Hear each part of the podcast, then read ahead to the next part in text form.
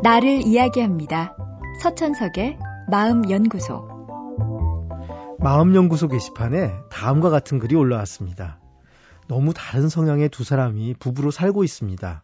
잘 맞는 사람끼리 만나 잘 사는 사람들을 보면 우린 너무 달라서 이렇게 고생하고 있나 생각이 듭니다.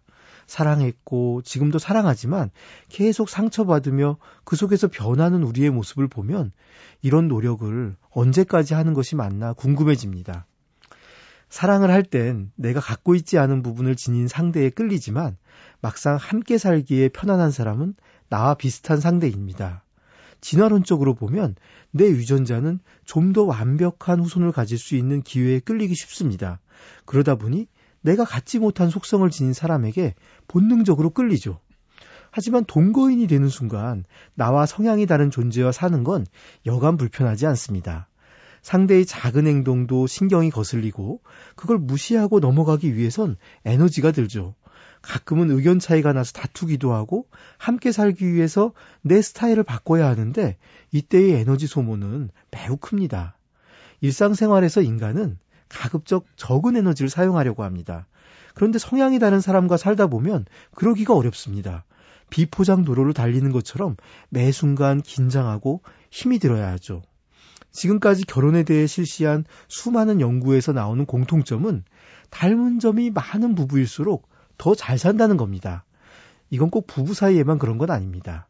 친구든 직장 동료든 자기와 유사한 점이 많을수록 우리는 더 편하게 지내고 쉽게 호감을 갖습니다.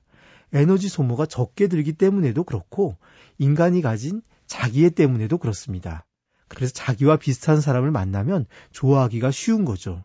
어쨌든 질문하신 분이 궁금한 건 결혼은 이미 했는데 둘이 너무 안 맞는다면 어떻게 해야 할까 하는 부분입니다. 이건 제가 이야기 드리기 어렵습니다. 고려할 부분이 훨씬 많을 테니까요. 확실한 건 두 가지 선택 모두 어려움이 있고 어느 걸 선택하든 잃는 것이 있을 겁니다. 물론 새로 얻게 되는 것도 분명히 있겠죠. 만약 같이 사는 쪽을 선택했다면 가급적 사랑을 많이 표현하십시오. 서로 다른 존재가 애정을 지켜갈 수 있는 유일한 방법은 상대가 날 사랑하고 필요로 하고 있다는 걸 확인하는 겁니다. 내 마음을 알겠지 생각하지 말고 자주 표현해 주십시오. 만약 그게 없다면 비록 지금 같이 살더라도 이미 같이 사는 게 아닐 겁니다. 서천석의 마음연구소. 지금까지 정신건강의학과 전문의 서천석이었습니다.